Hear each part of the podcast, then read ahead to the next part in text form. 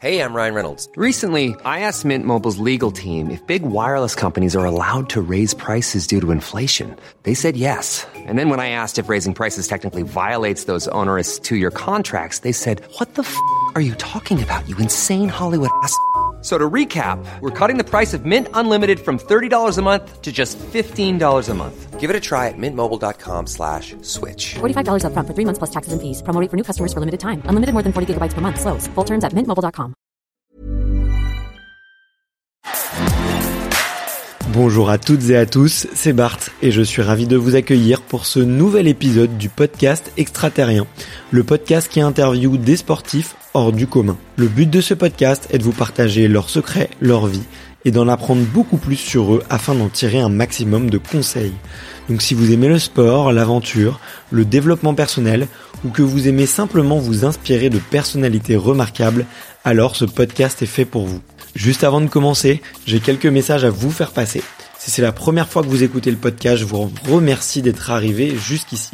D'ailleurs, je vous recommande l'épisode avec Mathieu Torder qui a traversé l'Antarctique à seulement 27 ans. D'autre part, si vous ne le savez pas, j'ai beaucoup d'ambition avec ce podcast et je souhaite aller chercher des sportifs de plus en plus incroyables. Et j'aimerais vraiment interviewer vos sportifs préférés. Sachez que l'un des meilleurs moyens de les convaincre de participer, c'est notamment de leur montrer que vous êtes nombreux à adorer le podcast sur les réseaux sociaux et sur les notes iTunes. Donc si ce n'est pas encore fait, allez mettre une note sur Apple Podcast ou iTunes, c'est vraiment ce qui m'aide le plus à inciter des sportifs connus à venir témoigner. Si vous écoutez plutôt sur Spotify, vous pouvez très facilement le partager en story sur Instagram, taguez-moi et je vous repartagerai. J'en profite donc pour vous rappeler le nom du compte Instagram, c'est extraterrien.podcast. Suivez-le et vous y retrouverez les coulisses du podcast. C'est aussi un excellent moyen de me faire vos retours et de me suggérer des invités. Enfin, j'ai aussi créé une newsletter que vous pouvez retrouver très facilement dans Google en tapant extraterrien newsletter. C'est le premier lien qui remonte. J'y partage des bons plans santé, matériel, préparation mentale, des livres, des documentaires qui m'ont beaucoup inspiré. Allez, je ne vous embête pas plus et je laisse place à mon invité du jour. Eh ben salut Antoine. Salut, ça va? Ouais, ça va super et toi? Très bien. Là, t'es en plein en plein salon là au Biomime Expo ouais, à Paris. Ouais. Vous faites euh, la promotion du, du Zephyr Project. Voilà, on est monté euh, ici à la capitale euh, pour présenter un petit peu notre notre projet. Et en fait, c'est un c'est un milieu qu'on connaissait pas trop. Ouais. que Marc connaissait un petit peu et qui m'a qui m'a montré et qui m'a expliqué un petit peu et puis bah c'est vrai que on s'en rapproche carrément quoi. Ok, bon bah écoute cool et ça va c'est ça te change pas trop de ton île de Ré et du calme qu'on peut y trouver j'imagine hors saison. Euh... Bah oui bah là c'est les vacances maintenant là donc euh, Ouais. les, les vacances de la Toussaint donc il y a quand même pas mal de monde qui sont descendus. Euh, moi maintenant j'étais en plein entraînement donc ça me prend quand même deux jours là euh, Encore, parce ouais. que j'ai une coupe du monde qui va arriver au Japon. Ouais. Donc faut pas trop que, que je rate mes, mes sessions d'entraînement. Ouais. Mais euh, je pense que ça va aller. Ok, bon bah j'imagine ouais tu peux faire une petite route de jour. euh, Ouais. T'as l'habitude. Ouais, ouais. Ok. Et c'est pas trop euh, crevant, tu vois, ce type d'événement justement, euh, de parler à tout le monde, euh, d'être debout un peu toute la journée, de répéter un peu les mêmes choses. euh, tu trouves des des, conni- des connexions avec euh, le sport ou l'entraînement? Non, c'est pas c'est pas trop long parce que parce que c'est que deux jours et puis euh, et puis je pense que euh, en tant que sportif et, et je pense que les sportifs ont plus la patience Ouais. euh, de choses comme ça que euh, on est bon comment dire on est peut-être plus plus entraîné euh, euh, en tant que compétiteur à avoir des journées un peu euh, pas pénibles mais des journées longues. Ouais. comme ça et puis au final c'est que deux jours. Donc euh, aujourd'hui là c'est c'est quand même passé assez rapidement. Et puis bah, et puis euh, montrer un petit peu le projet faire découvrir le projet aux aux différentes personnes qui viennent nous voir ici. Hmm. c'est quand même sympa parce qu'il y a quand même des gens qui sont qui sont super intéressés. Ouais. on va pas chercher les gens. C'est des gens vraiment qui viennent à nous et, euh, et ça c'est ce que j'ai vu là dans le salon parce que quand je suis arrivé, je me suis dit ouais, ça va être difficile quand même. On arrive dans un milieu qu'on connaît pas trop. Euh, pourquoi de la planche à voile dans le dans à Biomime euh, Expo? Ouais. Euh, Et puis au final, ben, on- ce matin j'ai halluciné parce qu'il y a plein de il y a plein d'autres exposants qui sont venus nous voir, Ouais. qui travaillent dans leur domaine aussi et qui ont qui ont fait le rapprochement avec euh, avec notre projet aussi. Trop bien. Donc euh, donc ça je trouve ça génial. C'est vraiment c'est top. Ouais, puis euh, j'imagine doit y avoir un partage de connaissances ou de réseaux ou ou de retour d'expérience qui peut toujours être intéressant. euh. Oui, et puis euh, puis c'est aussi pas mal de gens qui qui sont intéressés par notre projet et qui qui qui nous montrent aussi ce qu'ils font et nous ça nous intéresse aussi ce qu'ils font. Ouais. Donc c'est c'est vraiment euh, c'est vraiment on peut on peut vraiment faire du travail ensemble. Ouais. Donc ça c'est ça qui est c'est ça qui est génial quoi. Et parce que moi vraiment euh, en arrivant ici euh, je savais vraiment pas trop j'ai l'habitude du salon nautique tu vois donc euh, Ouais, ouais. où je suis vraiment dans mon milieu ou des choses comme ça. Mais là, euh, on est on est dans on est carrément dans autre chose quoi. Ouais, ouais, bah, j'imagine. Mais on reparlera. euh, tu m'expliqueras un petit peu plus en détail le, le, le Zephyr Project euh, juste après. Euh, je suis impatient que tu me dises, tu vois, que tu me racontes un peu la genèse du projet, où est-ce que vous en êtes, que comment est-ce qu'on peut vous aider, euh, quelle est l'ambition aussi pour les, les auditeurs qui, qui connaissent pas.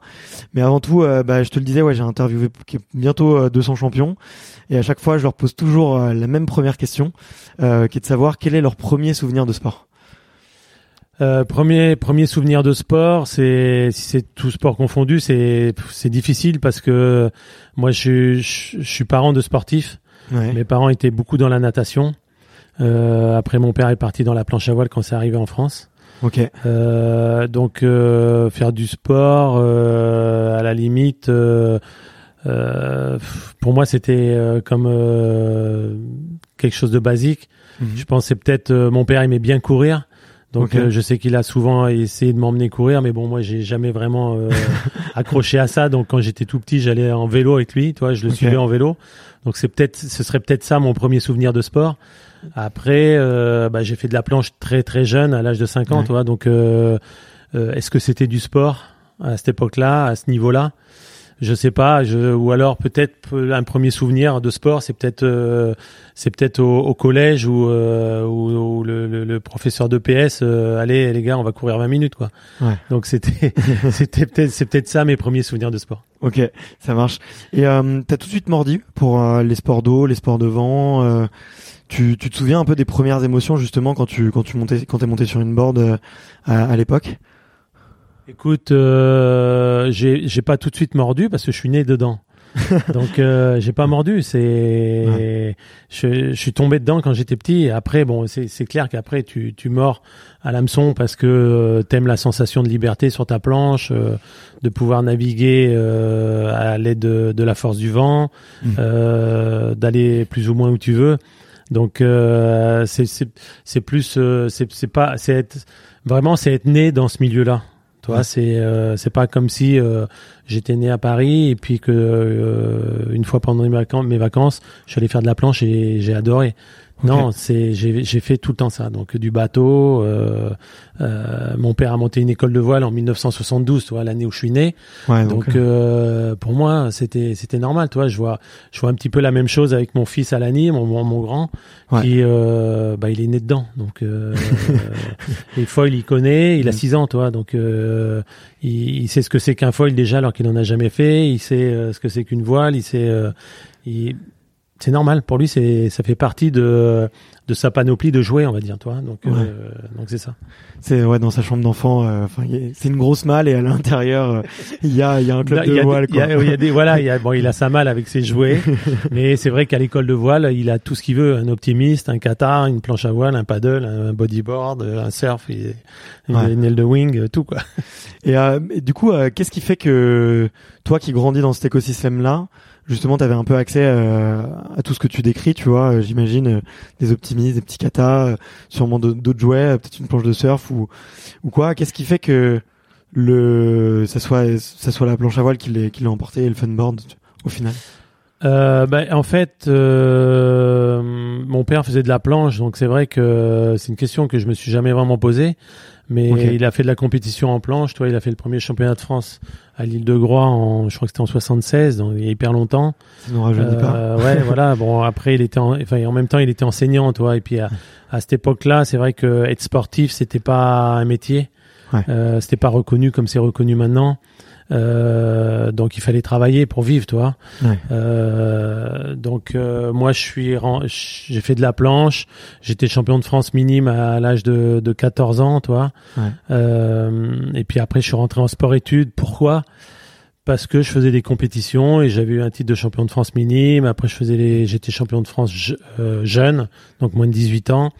Et puis après, j'ai fait une préparation olympique et je suis parti, je suis parti là-dedans. Euh, mon père faisait faisait du funboard parce que le funboard est arrivé après, hein, les petites Ouais. planches courtes euh, euh, au planning et tout, c'est arrivé après. Hein. Moi, j'ai commencé la planche, ça n'existait pas, ça encore. Ouais, ouais. Donc, euh, donc euh, je suis parti là-dedans parce que euh, c'était c'était ça et c'était pas le bateau quoi. Ouais, Parce- ouais. Je pense parce que mon père avait fait des compétitions en planche. Ouais, Donc puis avait- après je suis rentré en sport études planche. Il y avait une, il y avait une sorte de rôle modèle quoi, qui existait peut-être. Bah ou moi j'essayais pas de suivre mon- euh, ce qu'avait fait mon père. Hein. C'était c'est- je pense que c'est plus mes parents qui m'ont qui m'ont poussé.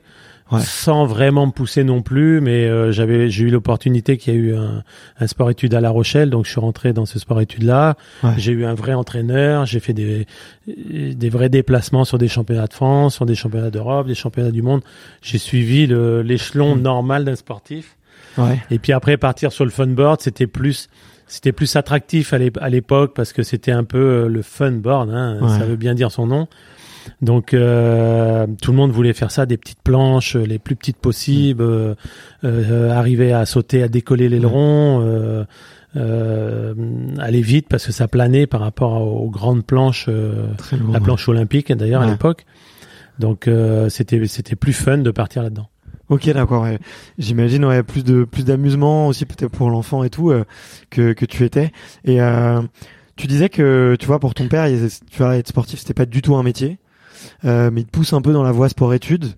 Euh, tu te souviens, toi, de ce que t'en penses à ce moment-là? Est-ce que il y a un espoir de de faire carrière? Est-ce que il y a, euh, il commence à y avoir des athlètes quand quand vivent? Ou tu te dis simplement, j'adore faire des compètes, donc j'y vais et puis euh, qui qui vivra verra, on, on verra bien où est-ce que ça, ça ça me mène.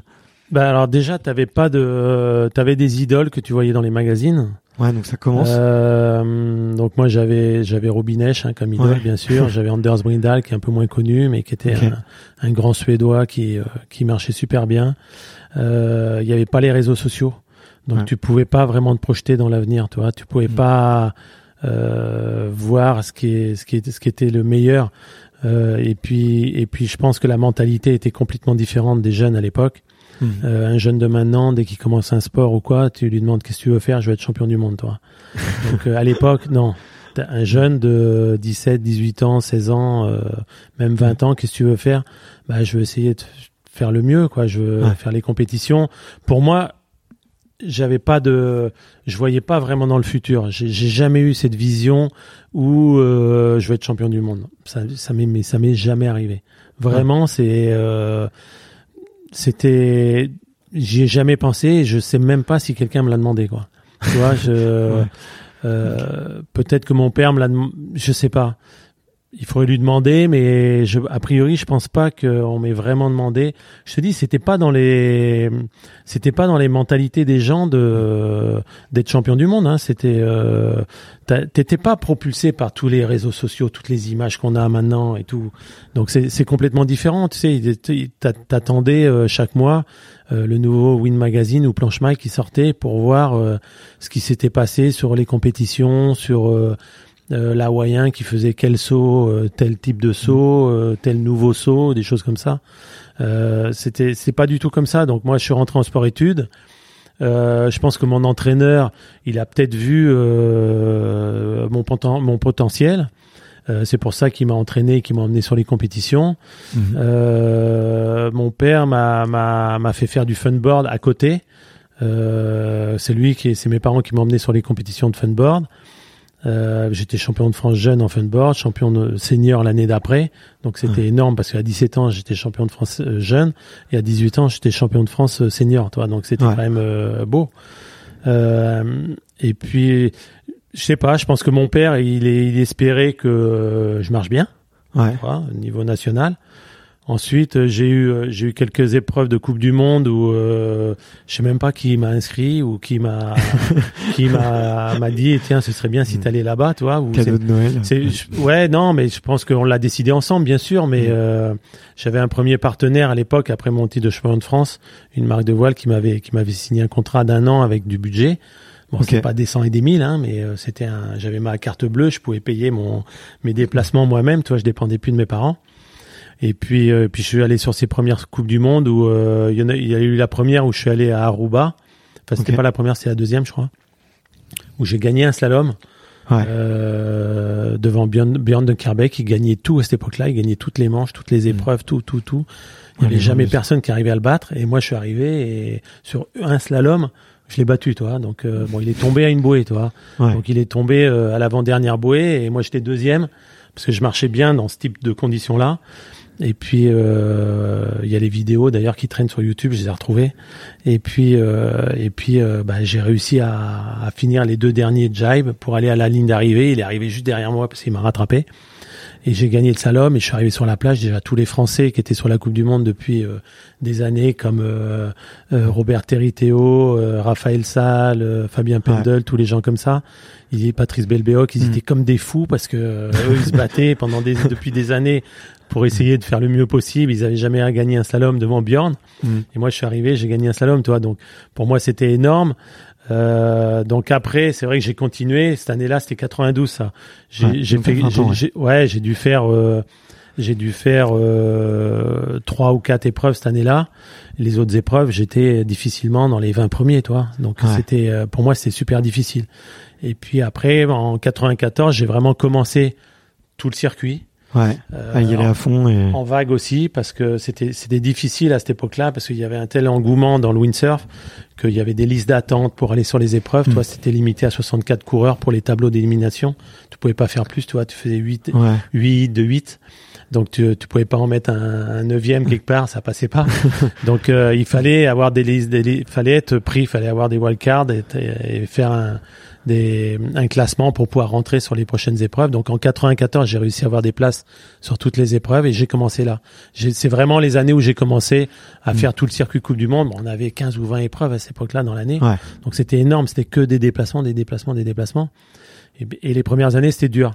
Et je me rappelle une année en, en Hollande, euh, c'était ma maman qui m'avait emmené et pff, je marchais pas, c'était euh, c'était c'était super dur et je me suis dit euh, pff, je vais arrêter quoi, c'est Ah, ça sert à rien de, de, de continuer quoi. Je voyais même pas euh, je me suis dit mais pff, enfin le niveau est trop fort quoi. Ouais.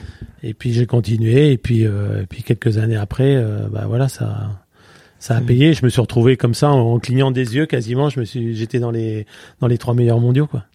Il y a pas, il y a, il y a pas un déclic psychologique, euh, technologique. Ben, euh, je pense que non. Le, je pense que le déclic, euh, il peut y avoir un déclic euh, psychologique, oui, parce que tu peux avoir un blocage mental où tu te dis euh, les autres sont meilleurs. Ouais. Et je pense que le déclic, c'est que j'ai j'ai commencé à vraiment, je me suis, je me suis beaucoup entraîné. Ouais. J'ai passé des, des heures de navigation. hein. Je, je crois je notais tout à l'époque. Et il me semble que T'as un j'avais petit carnet d'entraînement Ouais, ouais, euh, J'avais plusieurs. Je les ai encore. Je continue d'ailleurs, mais moi, je, note, je note plus tous les jours que je navigue parce que maintenant je fais je fais beaucoup de choses. Mais euh, je crois que c'était trois, euh, je sais plus, c'était 305 ou 315 jours de navigation par euh, par an, Hmm. de plus d'une demi-heure. hein. Donc ouais. euh, donc c'est énorme sur euh, une année, tu vois. Bien sûr. c'est- vraiment énorme, énorme. Donc euh, et après j'allais j'allais trois quatre mois à Hawaï en, en deux sessions, toi, Ouais. pour m'entraîner. Donc euh, je faisais octobre-novembre et puis euh, mars-avril ou février-mars. C'était la mec un peu, dé, un peu C'était déjà. à la mec, tout le monde allait s'entraîner là-bas. Ouais. Il y avait tous les, il y avait le, les bureaux de développement qui étaient là-bas de mes partenaires. Donc euh, c'est, je crois que c'est ça vraiment qui m'a fait le déclic parce que ça m'avait vraiment fait beaucoup naviguer. Ouais. J'ai beaucoup navigué en vague aussi et ça m'a fait progresser carrément quoi. Ouais. Vraiment, ça m'a vraiment fait progresser. Puis j'imagine aussi le faire avec les meilleurs mondiaux. euh, Bah c'est ça, c'est ça le- aussi. Je suis rentré dans le team Nel Pride où je suis encore. C'était en 97, tu vois. ils sont fidèles. Donc ça fait longtemps, ça fait hyper longtemps et j'ai j'ai été aidé, je me suis entraîné avec les meilleurs qui étaient dans l'équipe à cette époque-là, no- notamment Patrice Belbéoc, un breton Ok. qui a été champion du monde de vague et qui m'a un peu pris sous son aile. On a il m'a j'ai j'ai commencé à développer les les voiles Nel Pride avec lui et j'ai tout appris euh, dans ces années-là, enfin le, Ouais. le début de mon apprentissage de développeur, de metteur au point Ouais. et ça m'a ça m'a énormément servi quoi. Ok. Et l'école dans tout ça l'école. comment Antoine à Bah, l'école l'école, moi, tu sais que j'ai commencé tard, hein, parce que j'ai commencé en 92. Donc, en 92, j'avais 20 ans. Ouais. Tu vois, donc euh, maintenant, un jeune de 20 ans qui commence un sport, c'est c'est presque un peu tard. Ouais, ouais, c'est clair. Donc, euh, je me suis retrouvé avec des des gars qui étaient déjà sur le circuit, qui avaient 3-4 ans de plus que moi, qui avaient déjà commencé à 16 ans. Ouais. Donc ils, a- ils avaient déjà quasiment 5 ans de, de Coupe du Monde dans les dans les pattes. Et moi, je suis arrivé là, toi. Donc, euh, je suis arrivé tard parce que justement, j'ai suivi le cursus euh, bac ouais. que j'ai pas passé parce que cette année-là, je me suis retrouvé bloqué dans un aéroport euh, après Aruba où j'avais gagné un slalom. Ouais. Et puis euh, j'avais les épreuves du bac le lendemain. Et puis, euh, j'étais- j'étais bloqué parce qu'ils avaient bloqué mes planches. Ils me de- à l'époque, ils me demandaient 6000 euros pour euh, d'excédent de bagages. Ok. Ah Donc, wow, euh, je les avais pas. Donc euh, j'ai appelé mon père en PCV. Je me rappelle et tout. Il m'a dit Ouah, laisse tomber, prends un autre vol et tout. Et puis j'ai j'ai j'ai pas passé mes épreuves de bac. Toi, j'ai passé le sport. J'ai passé natation athlétique, j'ai eu 17 et demi, 18 et demi. Mais bon, j'avais fait une année euh, où j'avais pas été trop au bahut. Ouais. Donc euh, ma mère dit toujours que j'aurais eu le bac, mais euh, ça aurait été vraiment exceptionnel, je pense. Ok. T'aimais pas trop l'école? J'aimais pas du tout l'école, donc euh, Ouais. moi je voulais. J'avais la chance aussi que mes parents avaient deux magasins de planches, tu vois, en Ouais. parallèle de leur boulot. Donc euh, moi je me voyais travailler au magasin. Je voulais pas, je voulais pas faire de- d'études après le bac. Ouais, tu voulais être dans ta passion en fait. euh, C'est juste que je voulais pas faire d'études. J'ai- Ouais. J'aimais pas l'école. Ouais. C'est euh, dingue le nombre de, de, de champions, euh, notamment euh, dès qu'il y a une, euh, une dimension un peu artistique, créative euh, ou de liberté, tu vois, à quel point tu peux le retrouver. Tu vois, j'ai un souvenir de Edgar Gros-Piron qui me dit que c'était le, le cancre, euh, tu vois, euh, complet. euh, Enfin, il y en a, il y en a plein, quoi. Ils sont, la liste est longue pour euh, ouais. ceux pour qui. Non, moi j'ai, moi j'étais toujours à la limite, tu vois. Ouais. Donc j'arrivais toujours à passer à la limite, tu vois, toujours Ouais. limite, limite, limite. Mais vraiment, j'étais pas bien, quoi. J'avais des potes, mais c'est, c'est, toi, j'étais mieux, euh, j'étais mieux euh, à faire ma planche, euh, dans mes entraînements. C'était, c'était différent. J'avais, j'avais d'autres, d'autres amis du sport, toi, de, des compétitions, d'autres endroits en France, toi Ouais. pas qui vivaient euh, forcément euh, à La Rochelle ou l'île de Ré, mais euh, je sais pas, j'ai j'ai j'ai pas aimé, j'ai pas aimé ça, j'aimais pas ça, toi. Ouais, besoin de bouger. Et, et qu'est-ce que tu dis, du coup, à, à ton, ton fils quand il. Bah, Oui. j'ai un peu, j'ai un peu cette appréhension-là. Ça a été hyper dur quand euh, quand euh, on l'a laissé euh, à l'école parce que euh, l'école maintenant c'est obligatoire à 3 ans. Toi, il a 6 ans, mon fils. Hein, Ouais, ouais. J'ai des j'ai des jeunes enfants moi. J'en ai un de un an, un an et un mois maintenant. Ok, fait. Donc le, mon petit Alani, j'avais tellement mal au cœur de le laisser à l'école, mais c'était, j'avais l'impression de me voir, Ouais. mais j'essayais de pas lui transmettre, tu vois, parce que vraiment je veux pas qu'il ait cette sensation-là ou euh, de mal-être Ouais. pa- de, de ce que j'ai ressenti. Après, euh, voilà, il est à l'école sur l'île de Ré, donc c'est c'est une petite école à la Quarte qui est vraiment géniale et qui est euh, qui est qui est très familiale. Hmm. Donc ça va être complètement différent. Toi, moi j'étais à l'école à La Rochelle, Ouais, donc. euh, donc euh, c'était bon, c'était une école normale. Hein, euh, mhm. Ouais, bien sûr. C'est euh, là c'est plus euh, ambiance, on va pas dire vacances, parce que s'ils écoutent le podcast après, mais euh, ils travaillent, toi, ils Mm. travaillent, enfin ils travaillent normal, toi, normalement, mais mais c'est plus c'est plus familial. Tu sors de l'école, il est 4h30, tu peux aller à la plage, tu peux euh, tu Ouais. peux aller. euh, Tu rencontres, tu rencontres les, les profs euh, pendant que tu vas surfer, quoi, limite. Ouais, ou- quasiment, ouais, c'est quasi- c'est quasiment ça. Et puis les copains, ils font, ils vont à la plage, ils font Mm. du surf, ils font de la planche, ils font euh, du vélo, ils vont au skatepark, euh, ils vont au parc. euh, tu vois, c'est, euh, c'est, plus amical, quoi, on va dire. Ouais, ouais, c'est complètement différent.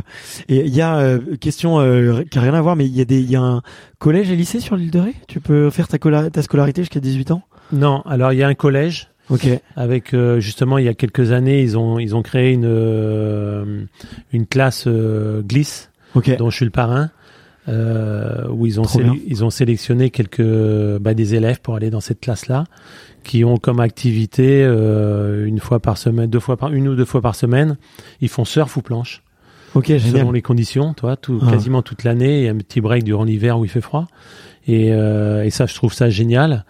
Euh, bah parce que euh, ils essayent vraiment de s'impliquer dans sur l'île de Ré dans, dans la mer on est on est au- Ouais, dans le rythme de vie des gens, quoi, de- de- ouais. on n'est pas au milieu de l'Atlantique mais on est en mer on est en pleine mer par rapport à la côte enfin euh, à la, à la Rochelle ou à la côte, quoi.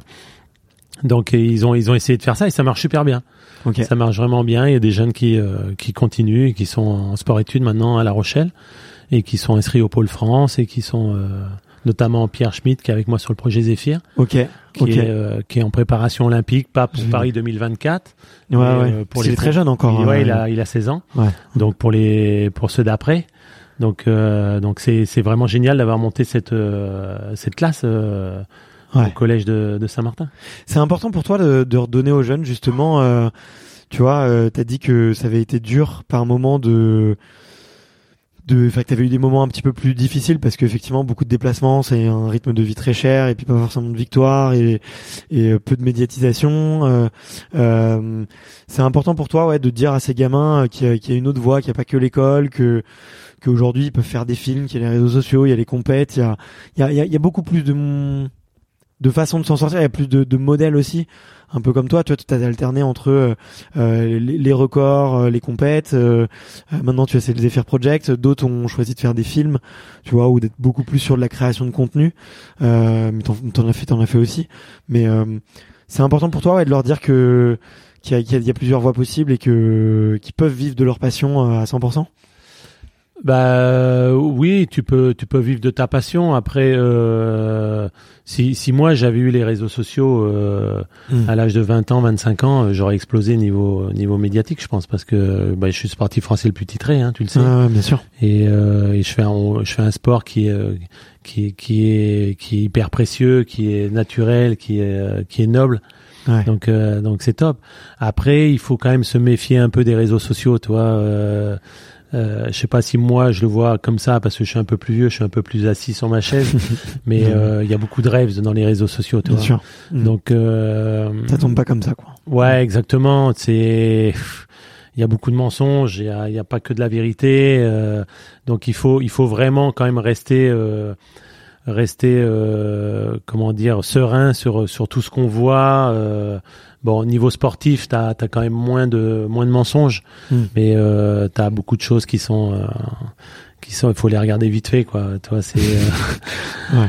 Après bon moi j'essaye de Il y a de que ce que que ce qu'on veut nous montrer, quoi. Ouais, voilà, moi j'essaye de faire vivre mes réseaux sociaux euh, vraiment euh, au jour le jour. Euh, j'essaye pas de, de, de, de mentir. Toi, je peux rester une semaine sans, euh, sans, sans rien poster, ni de story, ni rien sur les réseaux parce que justement je suis à la maison et puis euh, je travaille à mon école de voile ou euh, je navigue pas ou, ou des choses Mm. comme ça.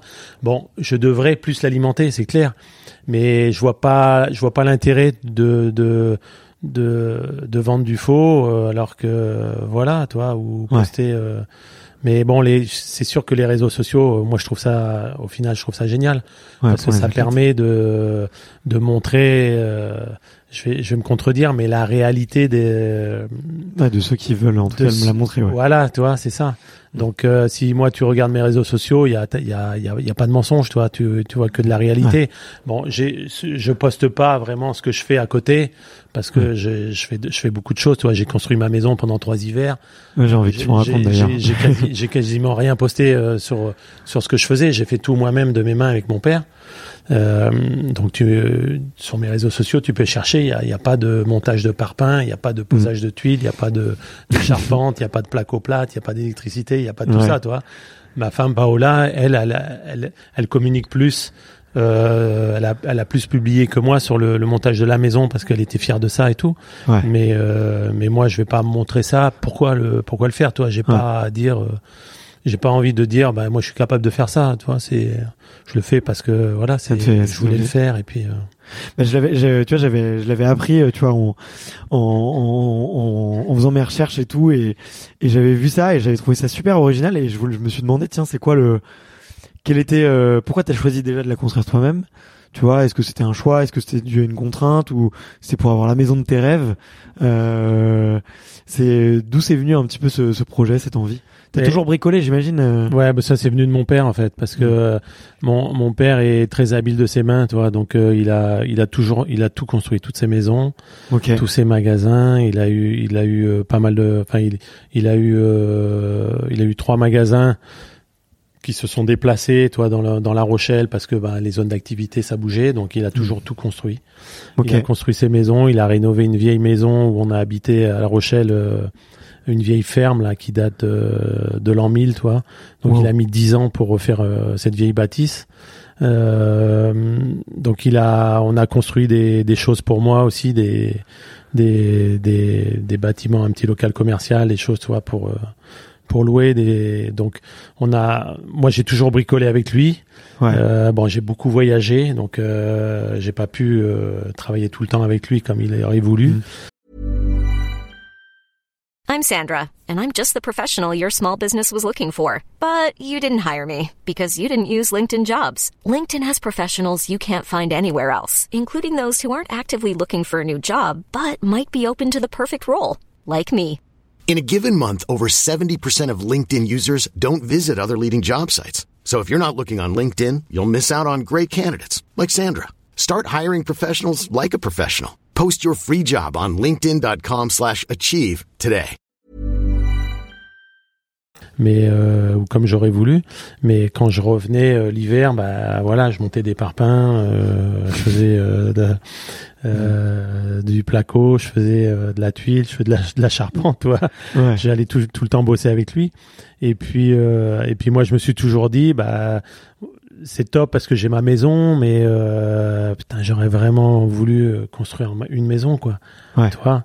Et puis euh, et puis moi j'ai acheté ma maison ma première maison en, en 2010 je crois sur l'île de Ré euh, bon, on a fait, on a fait un agrandissement quand même avec mon père, toi. Donc, euh, on n'a pas fait la maison.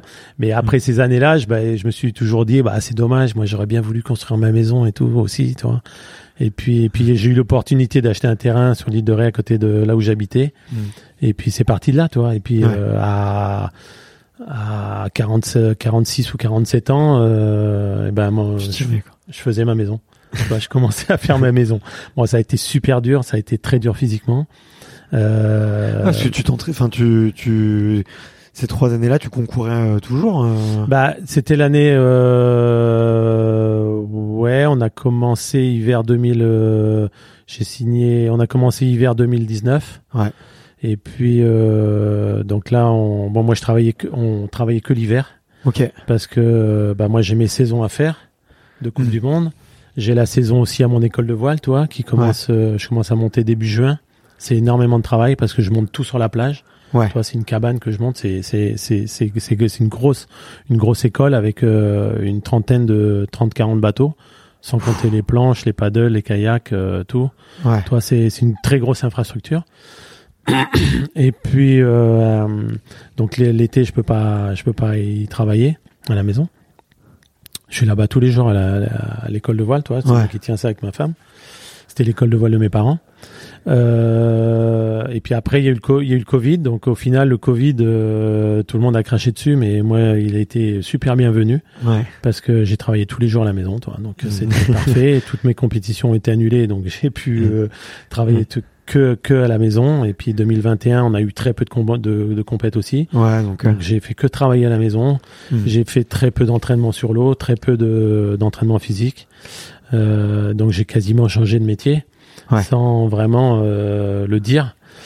Euh, donc euh, au final ça m'a ça m'a quasiment servi toi ce ce Covid ça m'a ça m'a pas sauvé mais euh, ça m'a permis de finir cette maison en trois ans enfin trois Mm. hivers je dis toujours trois hivers parce que c'est pas trois ans complets hein. ouais, ouais, bien sûr. Et, et puis bah maintenant on a emménagé euh, en 2000 euh, quand est-ce qu'on a emménagé? On a emménagé euh, en mai 2021 donc Bravo. là ça fait un an et demi qu'on est dedans a encore euh, un, petit, peu finir mais Je- il y a avance- toujours on des avance toujours on euh, avance, on tout doucement Ouais. mais euh, bah maintenant c'est fait donc euh, et puis on est super bien et donc ça a été très lourd euh, mentalement aussi parce que bah je m'entraînais plus tu vois Ouais. donc euh, repartir sur les compètes euh, c'était c'était chaud Euh, C'est une question que je voulais te poser, ouais, parce que justement pendant cette pause, tu vois, avec ton palmarès, t'as tout gagné. euh, tu commences du coup une école de voile, euh, tu construis ta maison. Euh, bon, je sais pas à quel moment le Zephyr Project s'in- s'in- s'insère dans, tout ça, mais euh, t'aurais, enfin, beaucoup auraient pu penser que tu tournerais la page en te disant bon bah voilà, ouais, il y a eu une petite pause un peu forcée, j'ai pas envie de me remettre. Qu'est-ce qui t'a redonné un peu le, la flamme euh, T'as l'air de dire que c'était dur, donc ça t'a manqué, quoi, j'imagine. euh, Bah, euh, Ça m'a manqué. Moi, ça faisait, ça faisait, ça faisait quelques années que je voulais arrêter la Coupe du Monde déjà. Ok. On va dire, deux, on va dire plus ou moins deux ans. Euh, Il y a eu le petit problème financier aussi. Ok. Euh, c'est clair que moi, si, bah, si j'arrête la Coupe du Monde, j'ai plus de partenaires. Ouais. Donc, euh, j'ai plus de rentrée d'argent. J'avais la maison, donc c'est quand même assez chaud. Euh, je me suis dit, bah voilà. euh, bon, en 2020, j'avais pas de, de mes partenaires planches. Ils m'ont, ils m'ont, ils m'ont carrément lâché. Toi, ils m'ont pas re-signé Ouais. parce que euh, j'étais en, j'étais en fin de contrat en 2019. Et puis, euh, tu mets toujours deux, trois mois avant de re-signer, toi. Donc, on est arrivé mars, on allait signer. Et puis, euh, le Covid est arrivé. Donc, ils ont Ah. dit, hop, on attend. Euh, donc, on s'est dit, bah, on attend un mois, deux mois, quoi. Puis, Ouais, au comme tout le monde. bah. Au mois de juillet, ils ont voulu me signer pour, euh, pour rien, juste le matériel. Donc, j'ai dit non, moi, je veux pas. Parce que je voulais pas euh, signer pour rien. Ouais. Voilà, parce que sinon, si je signe pour rien l'année prochaine, bah, pareil, on re-signe pour rien, quoi. Ouais, ouais. Donc euh, j'avais pas de partenaire, j'ai j'ai juste eu la chance d'avoir tous mes partenaires extra planches comme euh, l'île de Ré, la Charente-Maritime, les campings de, de l'Atlantique qui m'ont re-signé. Euh, et puis et puis d'autres, on va pas tous les citer, mais qui m'ont qui m'ont qui ont continué à me à me sponsoriser, enfin à me, me suivre pour Ouais. ces années-là. Bon, j'ai fait j'ai fait des choses ces années-là. Toi, j'ai fait des longues distances, j'ai fait euh, j'ai fait de la promotion aussi. Toi, j'ai quand même travaillé. J'ai puis on a commencé le projet Zephyr. Ouais. Donc euh, on a eu pas mal de parus sur sur ce projet Zephyr euh, cette année-là. Donc euh, pour mes partenaires, bah c'était c'était du bonus quand même, c'était bien. Ouais, ouais, Et complètement. ouais. puis euh, et puis 2000 euh, 2021, j'ai re-signé avec mes partenaires euh, Pride et JP pour euh, pour une année de Coupe du Monde. Et puis on a eu on a eu deux épreuves de Coupe du Monde, donc une une en Israël où je suis arrivé très peu entraîné et je suis arrivé là-bas, bah, je, je me battais dans les trois premiers, toi. Donc euh, j'étais là, j'ai dit putain mais c'est pas possible avec que j'ai fait. C'était euh, c'était fin juin. Je m'étais fait euh, quasiment un mois de montage de cabane et de trous dans le sable avec la pelle, tu vois. Donc euh, je suis arrivé là-bas, tu vois, l'état du gars. Euh, je finis cinquième parce que j'ai fait deux trois conneries, mais euh, enfin deux trois bêtises euh, sur des sur des manches, euh, des petites erreurs. Mais euh, finir, je, je, je pensais jamais finir cinquième là-bas, toi. Ouais. Après, on a eu le, on a eu une Coupe du Monde à Marignane dans le sud de la France où il n'y a pas eu de vent, toi. Bon, c'était dommage. Et puis, et puis après, on a eu le défi euh, Superstar à Gruissant, je sais Mm. pas si tu connais. Ouais, de nom, ouais. Donc, euh, il y avait tous les coureurs de la Coupe du Monde qui étaient là. J'ai gagné, j'ai, euh, j'ai fait deuxième au défi Superstar. Non, j'ai gagné le défi Superstar. ok. Tu vois, je l'ai gagné ce défi Il y a trop Superstar. de titres. Donc c'était, c'est pour moi c'était énorme quoi, c'était vraiment énorme. Ouais. Donc euh, je pense que j'ai eu des, des bonnes années ces années-là encore. Et puis euh, et puis et puis voilà. Pour moi dans ma tête je voulais je voulais je voulais quitter je voulais quitter la Coupe du Monde parce que euh, c'est clair qu'après 25 titres. Euh, Si tu es le patron de d'une boîte et que tu sponsorises Antoine Albo, euh, qu'est-ce que tu veux? Tu veux l'envoyer sur les coupes du monde qui euh, qui gagne pas ou tu préfères faire de la promotion avec lui, tu vois Ouais. Donc euh, moi, si je suis patron, Antoine Albo, je le garde. Va faire le défi Win, va faire euh, une, une exhibition là-bas, Mm. va faire une traversée là-bas, va faire euh, des photos avec euh, ces gens-là sur un meeting, naviguer avec lui, faire ci, faire ça. Faut, fa- faut, faut qu'il m'utilise à faire de la promotion, toi. Ouais, tu peux sûr. pas, Antoine Albo, il va pas être éternel sur, euh, sur les coupes du monde. J'imagine, tu, le gars, tu l'envoies au casse-pipe, quoi. C'est, clair. bon, euh, voilà, quoi. Donc, euh, pour moi, c'était ça. Et ils, ils l'ont pas vu comme ça, toi. Ils ont préféré. euh, Mm. ils, ils avaient personne derrière aussi, tu vois.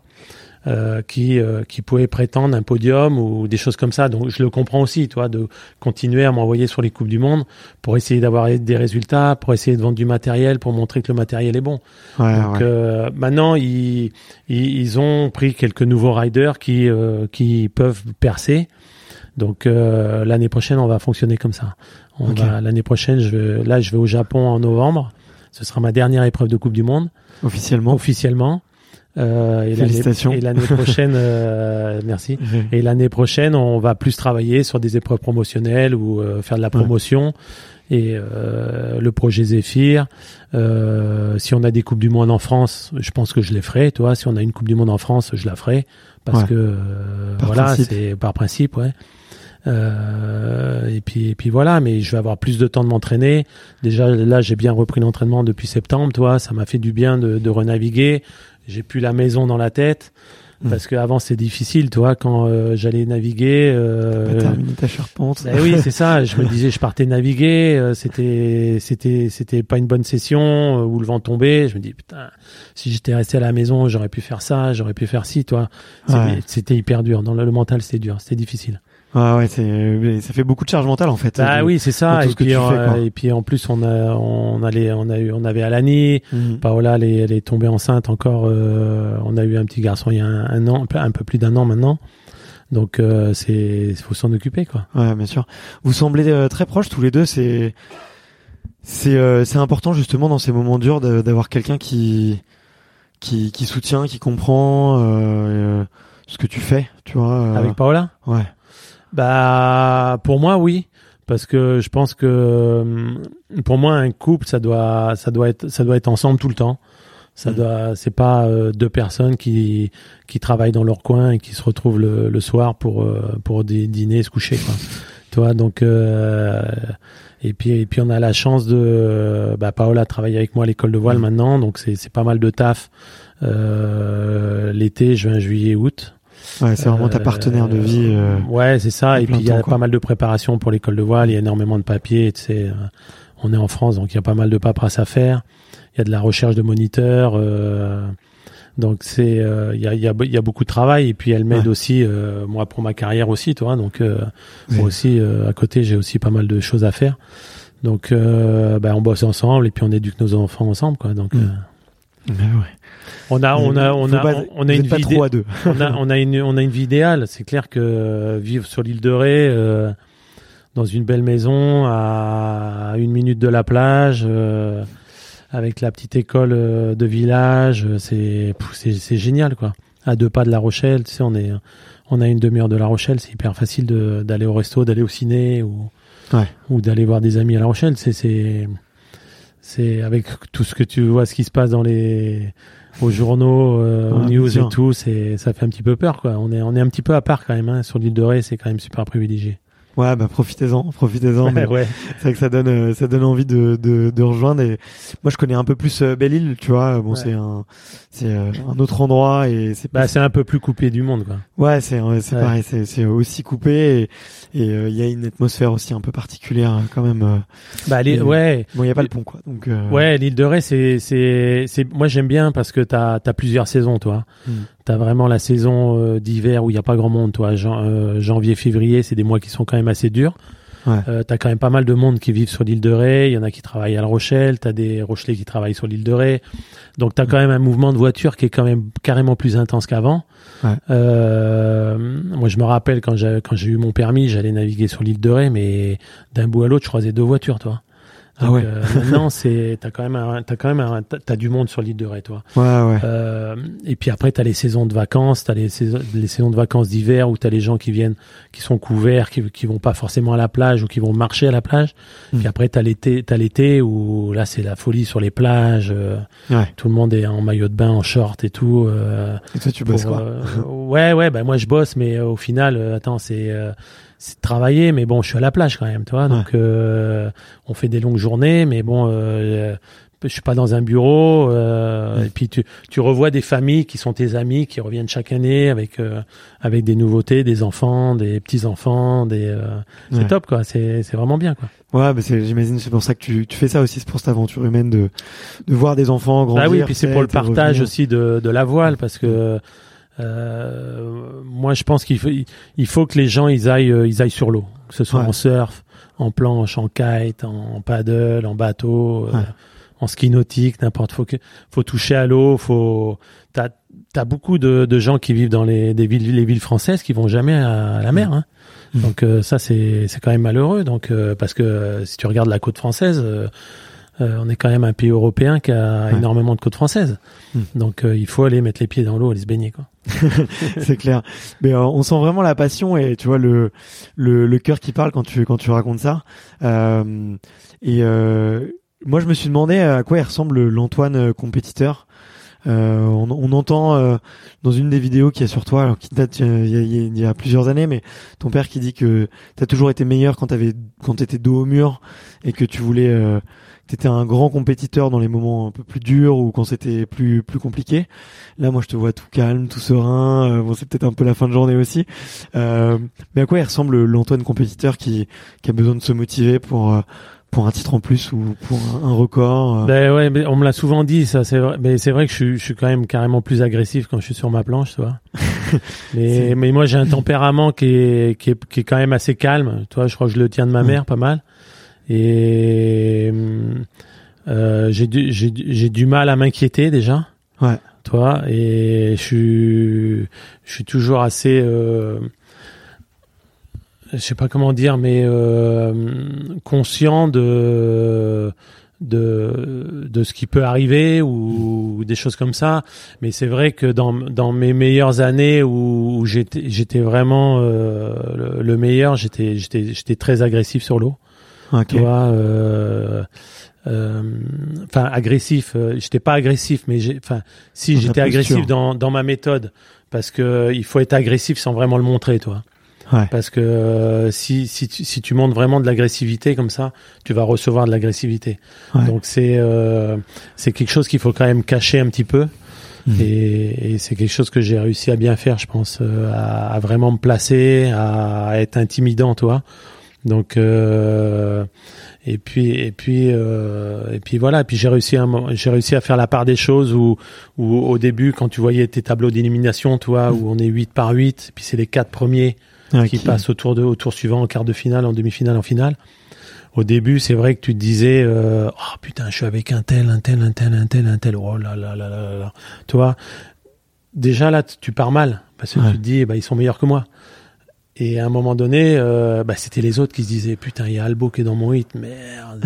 Tu vois, c'est- et et c'est c'est ça, tu vois. C'est pas pas c'est pas parce que le gars il est américain qu'il est meilleur. Ouais. Tu vois. T'as déjà des- discuté avec un plus jeune Français euh, qui, qui aurait pu te dire euh, que c'est presque, tu vois, euh, rageant d'être un petit, un petit jeune euh, parce que euh, Antoine il laisse pas la place. euh, tu vois, on t'a, déjà fait ce genre de remarques ou, tu Mm. vois, euh, Non, on me l'a pas fait, mais euh, mais je l'ai ressenti ou mes amis me l'ont dit Hmm. euh, parce qu'ils l'ont entendu. Mais c'est clair que euh, ben, moi j'ai 50 ans et puis euh, mes dernières années, je me suis battu avec des jeunes qui ont quasiment 20 ans de moins que moi. Ouais. Toi, donc c'est c'est quand même énorme d'être d'être à cet âge-là et d'être aussi performant. ça te fait chier qu'on te, qu'on te rappelle ton âge? Souvent, tu sais, quand on, quand on, je me suis amusé, tu vois, à aller regarder euh, sur Google, tu, tu tapes Antoine Albo, tu mets, ok, je veux les derniers, les derniers articles d'actualité, et puis ça, tu remontes chronologiquement, et euh, c'est con, mais je pense un titre sur toi dans la presse, ça, ça fait une référence à, à ton âge, quoi. Et Ouais, je sais. genre, tu sais, à un moment donné, euh, tu gagnes, tu gagnes, quoi. Enfin, Moi, ça, moi, ça m'énerve pas, mais ça énerve ma femme, ouais. Ça énerve pas. Ola, ouais. Elle est là à dire toujours, mais pourquoi ils disent l'âge et tout? Oh là là là là là. Non, ben, moi, c'est, euh, moi, j'ai pas de complexe de, d'âge, tu vois. Je me dis que, au final, chaque année est différente. Et puis, euh, je pourrais regretter si vraiment, euh, j'avais, j'avais, j'avais pas fait quelque chose que j'aurais voulu faire dans mes années précédentes. Mais Et quand je vois, quand je vois la vie que j'ai fait, comment faire mieux, quoi. C'est vraiment, c'est, c'est difficile de, je pense pas que j'ai raté quelque chose ou que, ou que j'aurais, bien sûr, on peut toujours faire plus, mais c'est comme ça. hein. Après, euh, tu, si tu regardes, euh, si tu regardes dans tout, dans tous les sports, euh, sur tous les sports médiatiques, où, euh, on va citer le foot, bah, t'as énormément de, de, de footeux qui ont 35, 37 ans, 40 ans, Ouais. et qui sont quasiment à leur meilleur niveau euh, mondial Ouais, ouais. tu vois donc euh, et ça c'est c'est juste une c'est juste une envie toi c'est c'est parce que l'âge moyen sportif augmente chaque année on est mieux préparé on est mieux soigné on se nourrit mieux euh, Plus de connaissances, ouais. puis- euh, avant un, un footeux à 30 ans il avait fini sa carrière Bon, euh, eux, ils ont aussi un petit peu le problème d'argent, toi. C'est clair Mm. que euh, quand tu as tant de millions à la banque, tu peux perdre la motivation, toi. Ouais. Moi, la motivation, je l'ai jamais perdue parce que euh, j'ai pas gagné euh, Mm. euh, des louis d'or, toi, donc euh, ou des lingots. Donc, Mm. euh, c'est clair que bah il y a des années, c'est vrai que j'aurais pu arrêter, mais bon, bah t'as plus de rentrée d'argent, t'as plus rien. Ouais. Donc, euh, les price money, t'as t'as quasiment pas grand chose en planche. euh, euh, donc faut c'est tout sur les partenaires, toi. Donc euh, donc la motivation, elle est là, elle est c'est mon métier, il faut que je continue, toi. Hmm. Et puis euh, et puis un, tu regardes dans dans, dans le marathon, tu as énormément de gars qui courent qui ont, qui ont 50 ans hein, ou 45 Ouais, ans bien sûr, bien sûr. et qui sont performants. Donc euh, pourquoi vois Ouais, ouais, non, mais je suis, je suis entièrement, entièrement d'accord. Et puis effectivement, il y a, il y a plein, plein de sports où justement il y a, a pas d'âge limite. euh, Ouais.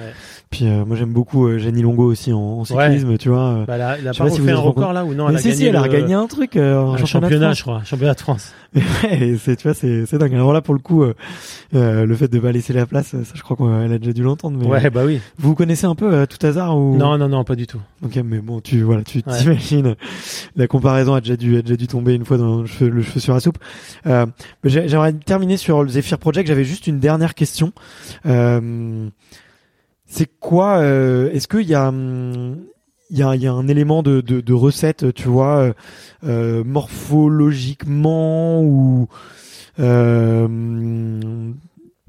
ou est-ce que t'as est-ce que t'avais un comme disent les Anglais un, un unfair advantage, tu vois, sur sur une board euh, que ça soit pour moi ouais pour toi que ce soit je sais pas physiquement euh, Bah, alors en fait, ce qui- euh, ouais, ce qui s'est passé, c'est que t'as aussi, euh, la, enfin, tu le revois sur les photos, les vidéos, Ouais. la morphologie du windsurfer a carrément euh, changé.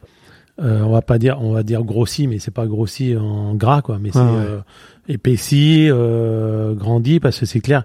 Moi, quand j'ai commencé, bah, j'étais freluqué, hein, j'avais euh, 19-20 ans. J'ai vu Euh, des photos. J'étais, grand, mais j'étais pas épais, toi. J'avais pas, j'avais pas fini ma croissance. J'ai, j'ai, j'ai fini ma croissance à 24 ans, moi, toi, hyper tard. Ouais.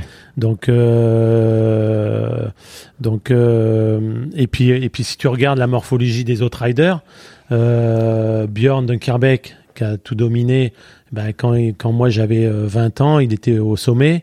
Euh, il était, il était grand, mais il n'était pas énorme, tu vois Ouais ouais. Tout le monde s'est épaissi. Il y a eu des nouveaux windsurfers qui sont arrivés, des grands gabarits, parce qu'à l'époque, il y avait Eric Thiémé, tu avais Nick Baker, l'anglais, qui était petit, trapu, mais petit, toi, ils étaient forts, ils Ouais. étaient très agiles, ils savaient super bien naviguer, euh, donc ils étaient parmi les meilleurs mondiaux à cette époque-là. Et puis après, tu as cette nouvelle génération d'hommes qui est arrivée, euh, de sportifs qui sont qui étaient plus grands en taille. Et puis après, on- je sais pas ce qui s'est passé, on a dû plus manger ou euh, on sait tout le monde s'est épaissi. Et puis à l'époque, euh, bah les- je sais pas, moi les riders, je me rappelle plus mon poids, moi, mais je crois que je faisais 85 kilos, Ok. comme ça. Toi, j'étais déjà lourd pour faire de la cire olympique. J'étais Mm. trop lourd. Et sur la Coupe du Monde, euh, bah j'étais normal, toi. Et je pense que tous ces riders, ils faisaient 65, 85 kilos. Puis tout d'un coup, euh, tout le monde est arrivé à 90, 100 kilos, quoi. Ouais. Donc, euh, Avec des os lourds, des gros, voilà, beaucoup donc, de euh, muscles. et- parce que moi, j'étais champion de, champion de, champion du monde de freestyle en Ouais. 2001, toi. Donc, euh, et puis à cette époque-là, je devais déjà faire 90 kilos, toi. Ouais. Plus même. Et j'étais pas avantagé du tout euh, par rapport à Josh Stone, qui était le leader à l'époque, qui devait mesurer 1m68 pour euh, à peine 70 kilos, toi. C'était lui Ouais. le leader à l'époque, que j'ai battu cette année-là. Euh, donc euh, j'étais carrément hors gabarit, toi. et, euh, et puis maintenant, toutes les disciplines se sont détachées. Et c'est vrai qu'en freestyle, t'as des, t'as des petits, enfin des Mhm. plus petits, plus en léger. vague aussi. Ouais. Euh, t'as des exceptions, bien sûr. Et puis en slalom, en vitesse, bah t'as que du 1m85, euh, 90, euh, 100 Mm. kilos, quoi. Ouais, ouais, bien sûr. Donc avec les disciplines, on voit des, ouais, des morpho-anatomiques Ouais, qui, ouais, qui ouais. reviennent. quoi. Donc euh, Mais, je euh, pense que tout le monde s'est épaissi, euh, c'est cl- c'est clair, quoi. Ok. Euh, mais du coup, ouais, je voulais parler un, un- rapidement du, du, du Zephyr Project. Alors aussi en, en fonction de ton, ton temps. Euh, moi, ce que j'ai compris, c'est que vous vouliez battre euh, le record de vitesse absolue, euh, notamment en foil. Euh, le but, c'est d'utiliser toute ton expérience et toute la science, la donnée qu'on peut aller chercher. Euh, vous avez fait énormément de, de tests pour euh, de visualiser ton corps en, en 3D. Euh, vous avez étudié tes anciennes voiles sur tes anciens records euh, de vitesse que tu que tu avais fait. Vous avez fait des boulots en souffle, enfin en- du travail en soufflerie euh, à Magnicourt, je crois, c'est ça, euh, a- pour pour étudier l'aérodynamisme. Ouais, et... on a, entre autres, on a été à Manicourt aussi. Ok. Est-ce que tu peux nous donc c'est un c'est un projet de dingue euh, dans lequel euh, il y a à la fois de la science, euh, de la performance et et, et beaucoup de technologie. D'où est venue le- la genèse du projet euh, et euh, quel est euh, l'objectif toi avec tes mots euh, si j'ai si j'ai mal si je l'ai mal ré- résumé. Euh, en fait, euh, c'est Marc, ancien planchiste, Ouais. qui a qui avait travaillé euh, dans les années 80, mais euh, je me rappelle plus exactement, avec euh, un voilier ITV à l'époque, Ok. qui était pas mal dans la vitesse avec Thierry Bielac, qui était un des leaders, un des champions du monde de vitesse à l'époque, qui Ouais. se battait avec Pascal Maca. Ils Je avaient vois. travaillé sur une voile double profil. Une voile, euh, oui, si c'était une voile double profil, pas asymétrique, mais double profil. Euh, et puis euh, on a un ami en commun, Olivier Ponrouche, alias Pompon, qui lui était un ami de Thierry Biella, qui était donc sur toutes les coupes du monde de vitesse, qui l'aidait, qui courait un peu, et que bah moi j'ai connu parce que bah, j'étais aussi sur le circuit vitesse et euh, coupe du monde et tout ça. Et puis un jour, euh, Pompon m'a dit euh, non, je connais euh, un ingénieur qui qui aimerait faire un projet vitesse avec toi. Marc Amé, il s'appelle Marc Amerigo, il aimerait bien te rencontrer.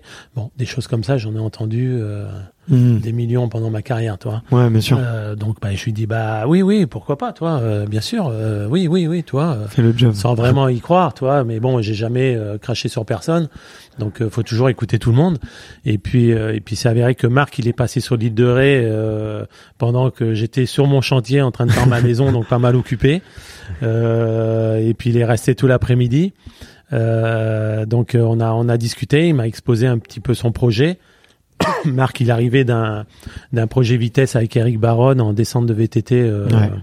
euh, VTT vitesse à Vars, là où vous avez battu le record du monde de vitesse avec euh, Eric Baron. Et, et puis il m'a dit, bah non, mais j'aimerais faire un projet vitesse. Regarde ce que j'ai fait déjà. euh, j'aimerais qu'on fasse ça tous les deux. Euh, bah, je dis bah oui oui bah, euh, pourquoi pas oui on peut essayer euh, sans Mhm. vraiment y croire parce que c'est vrai que tu entends toujours des choses et puis euh, et puis bah au, et puis au final voilà ça s'est fait on a continué à discuter et puis on est parti sur ce projet là Ouais. le, le, nom- le nom au projet Zephyr est arrivé après et puis euh, et puis bah depuis ce temps-là bon on a eu euh, c'était en plein Covid hein. donc on a quand même réussi à aller en soufflerie à faire des tests sur l'eau Euh, j'ai même battu un record je crois euh, à, sur la à la Palme euh, cet été-là. Et puis euh, et puis on a avancé euh, comme on, comme on pouvait. On a eu pas mal de contacts sur Facebook, euh, LinkedIn, des gens qui euh, qui ont vu le le projet sur les réseaux ou qu'on et qui qui nous ont demandé s'ils pouvaient euh, participer bénévolement, bien sûr Ouais. Sur le projet. Donc on a quand même pas mal de monde qui sont derrière avec nous. Euh, maintenant, niveau financier, on n'a rien. Hmm. Donc on a fait un crowdfunding l'année dernière. On a réussi à avoir euh, 30 000 euros, je crois, quelque chose comme ça. Donc euh, ce qui est pas des masses non plus. Hein, Ouais, c'est très peu, Parce ouais. qu'on a quand même, euh, on a quand même euh, budgétisé un million deux, un million trois sur trois ans, toi. Ouais. Ce qui est pas énorme non plus. C'est une somme, mais c'est pas énorme non plus. Euh, et on voudrait, euh, on voudrait battre le record du monde de vitesse à la voile, qui est de 120 km heure, qui a été fait par euh, le bateau Cell Rocket. Donc euh, à la base, c'était vraiment un projet euh, pure vitesse. Maintenant, on s'aperçoit que euh, euh, il faut quand même qu'on qu'on essaye de d'évoluer dans, dans l'air du temps, donc euh, dans la protection de l'environnement, euh, essayer de fabriquer avec des produits recyclables. Ouais. Euh, là, on sent, c'est pour ça qu'on est ici au salon du Bio Biomime Exp- euh, Expo pour euh, pour se rapprocher un petit peu de de savoir pourquoi euh, un espadon peut aller à 120 km/h sous l'eau, par exemple, Ouais. tu vois. Ouais, ouais. Alors que nous, avec un aileron ou un foil, euh, on a toujours des problèmes de, cavitation ou des choses comme ça quand on approche les 50 nœuds, toi. Donc, euh, donc on, est, on essaye de se rapprocher de la nature, euh, euh, d'utiliser des, des produits euh, recyclés ou recyclables. Euh, et puis euh, et puis et puis on, on trouve que bah c'est ça ça attire pas mal de monde. On a on ici au, au salon on a pas mal de monde qui vient regarder le projet. Et, et voilà. Et puis on essaie on est on, on veut faire le record en France aussi sur la commune Ouais. de La Palme. Et puis on aimerait fabriquer en France aussi. Ouais. tu vois donc c'est euh, c'est un projet qui est qui est avant tout humain euh, avec une ressource euh, naturelle qui est le vent euh, et puis voilà, et puis on, est, on aimerait faire évoluer ça sur du sur du des, des produits qui pourraient être utilisés par un windsurfer lambda, Un Ouais. surfeur qui va naviguer le week-end, qui a du mal à, à aller à 25 nœuds ou à 30 nœuds. On aimerait le faire aller à 35 nœuds, à 40 nœuds. Ouais. Euh, pourquoi pas à 50 nœuds sur un run de vitesse. Euh, donc voilà, donc euh, c'est c'est c'est un tout, c'est c'est un, c'est un super projet qui est qui est très humain. On a énormément de monde qui sont derrière, qui qui qui nous aident bénévolement selon leur temps libre ou des choses comme ça. Après, on n'a pas dit qu'on voulait faire le record sur un foil. Ouais. Ah, pardon. On veut essayer de Excuse-moi, je me suis trompé. Ouais, on veut essayer de, de- c'est pas grave, on veut essayer de développer euh, une planche qui va justement euh, euh, éliminer tous ces problèmes de traînée qu'on a actuellement, parce que là, ça fait euh, pas mal d'années où on est quasiment bloqué à 50 nœuds.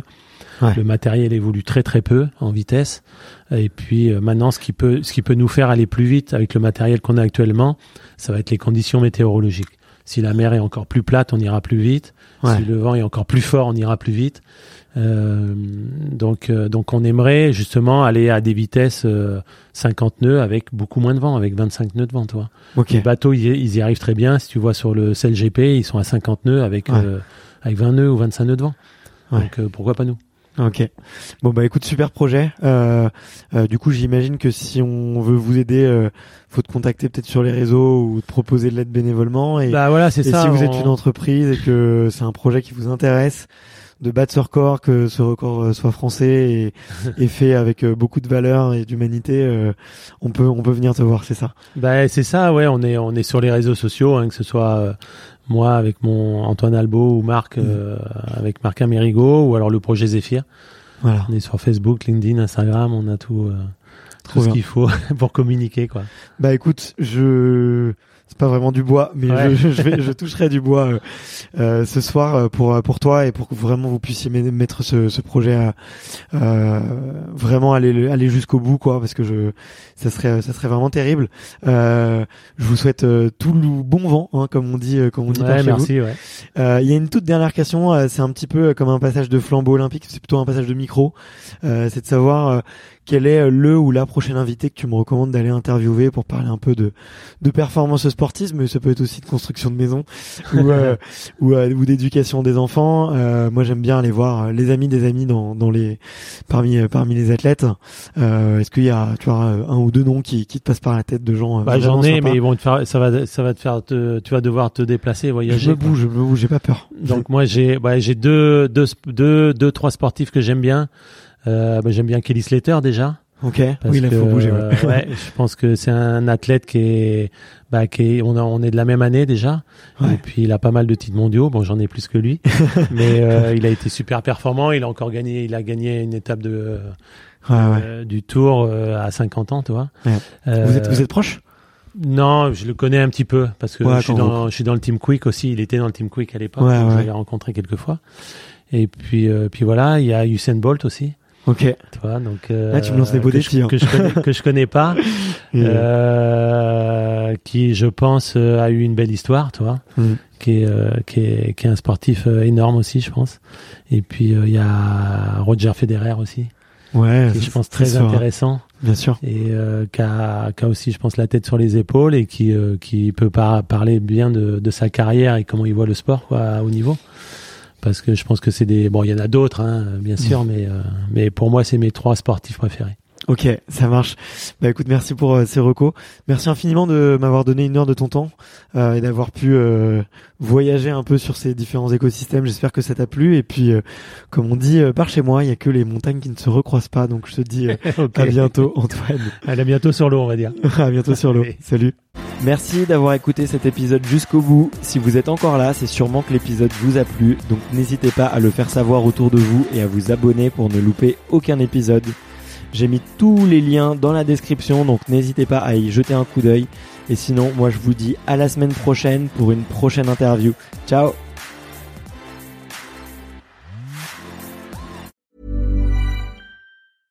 Step onto the legendary clay courts of Roland Garros, where the world's best players battle it out at the French Open for a chance to win a Grand Slam title. Tennis Channel Plus is your place to watch. Stream every court from your phone or smart TV live in HD. See the action unfold as legends fight for glory and new rivalries emerge. Daily live coverage begins Monday, May 20th, with match replays on demand so you never miss a moment. From the first serve to the final point, Roland Garros promises unforgettable moments and new chapters in tennis history.